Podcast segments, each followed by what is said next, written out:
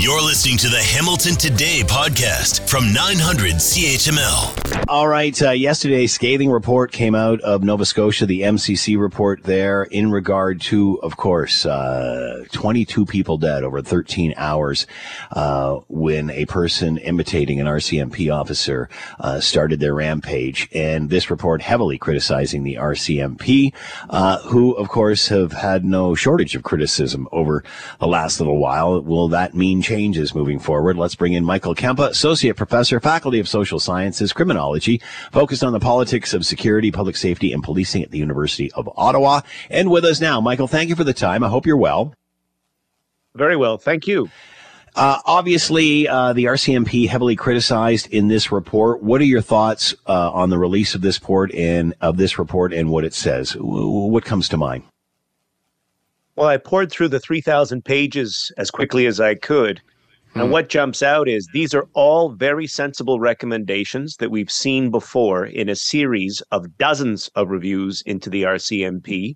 What's different about this report is they put it all together in a single report. It is so broad and comprehensive. I'm very impressed. It's very sensible. It will get the job done if we implement it. Uh, there's the key right there. If we implement it, you have said, you just said you've seen several of these suggestions before. Are you worried this gets put on the shelf with the rest?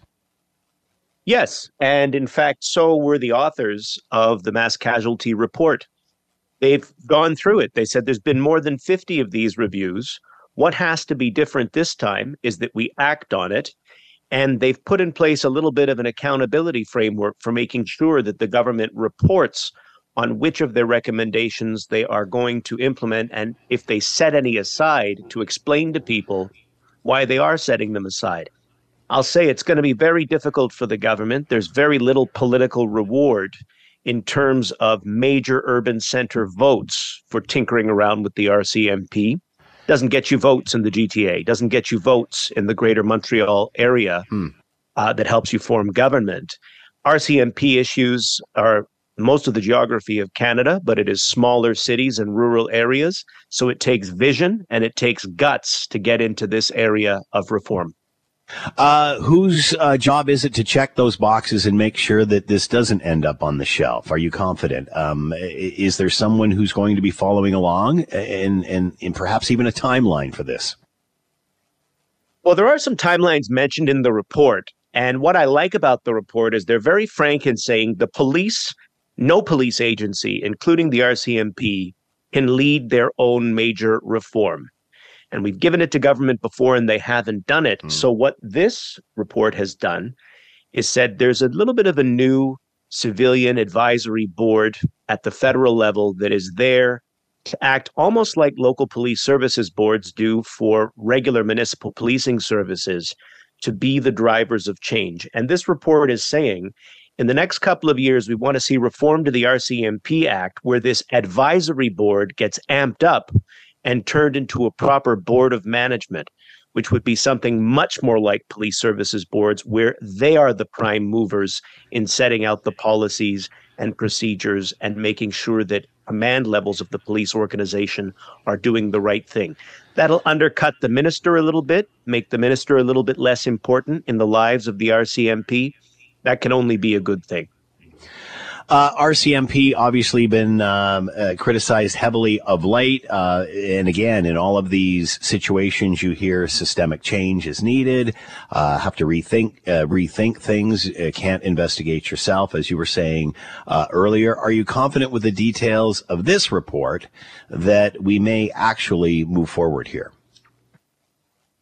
I think that given that the just the tragedy that has been the result of lack of action 22 mm. dead, massacred in Nova Scotia, um, others killed in New Brunswick not that long ago within the decade.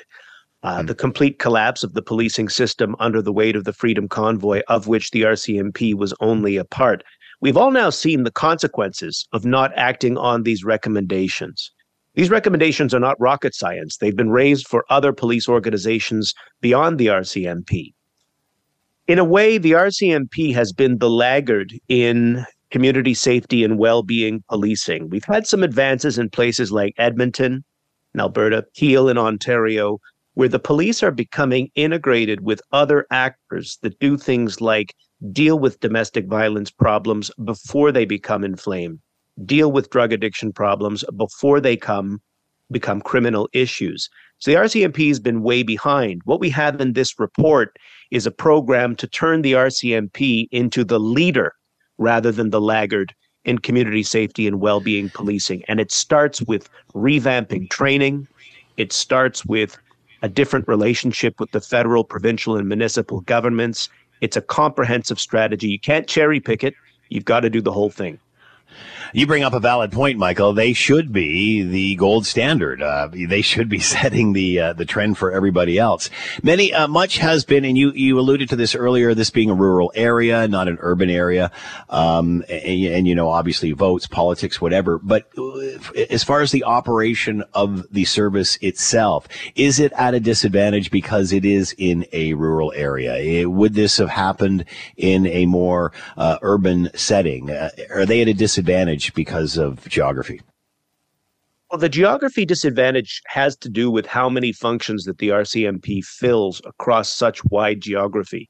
So think about an organization with a $5 billion a year budget with 20,000 sworn police members and about 10,000 civilian members performing contracted local community crime prevention, contracted provincial policing, and federal policing activities that include things like international organized crime, investigations into foreign interference in our electoral process.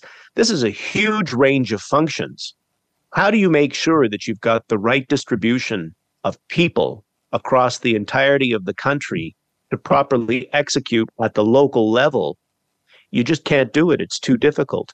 So, what you have to do with the RCMP, and that's what this report is calling for, is figure out where the RCMP is doing a great job with local contracted community policing, keep it in those areas, and then ask a question as to where it might be better for municipalities and even provinces for that matter to establish their own policing services.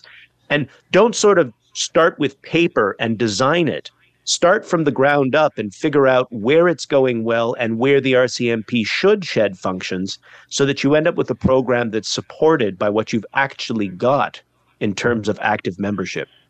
Uh, we're talking a lot about the free, uh, future here, Michael. Uh, what about today? Do Nova Scotians feel safe now? If this, if an incident like this was to happen now, would it be handled differently? Do you think?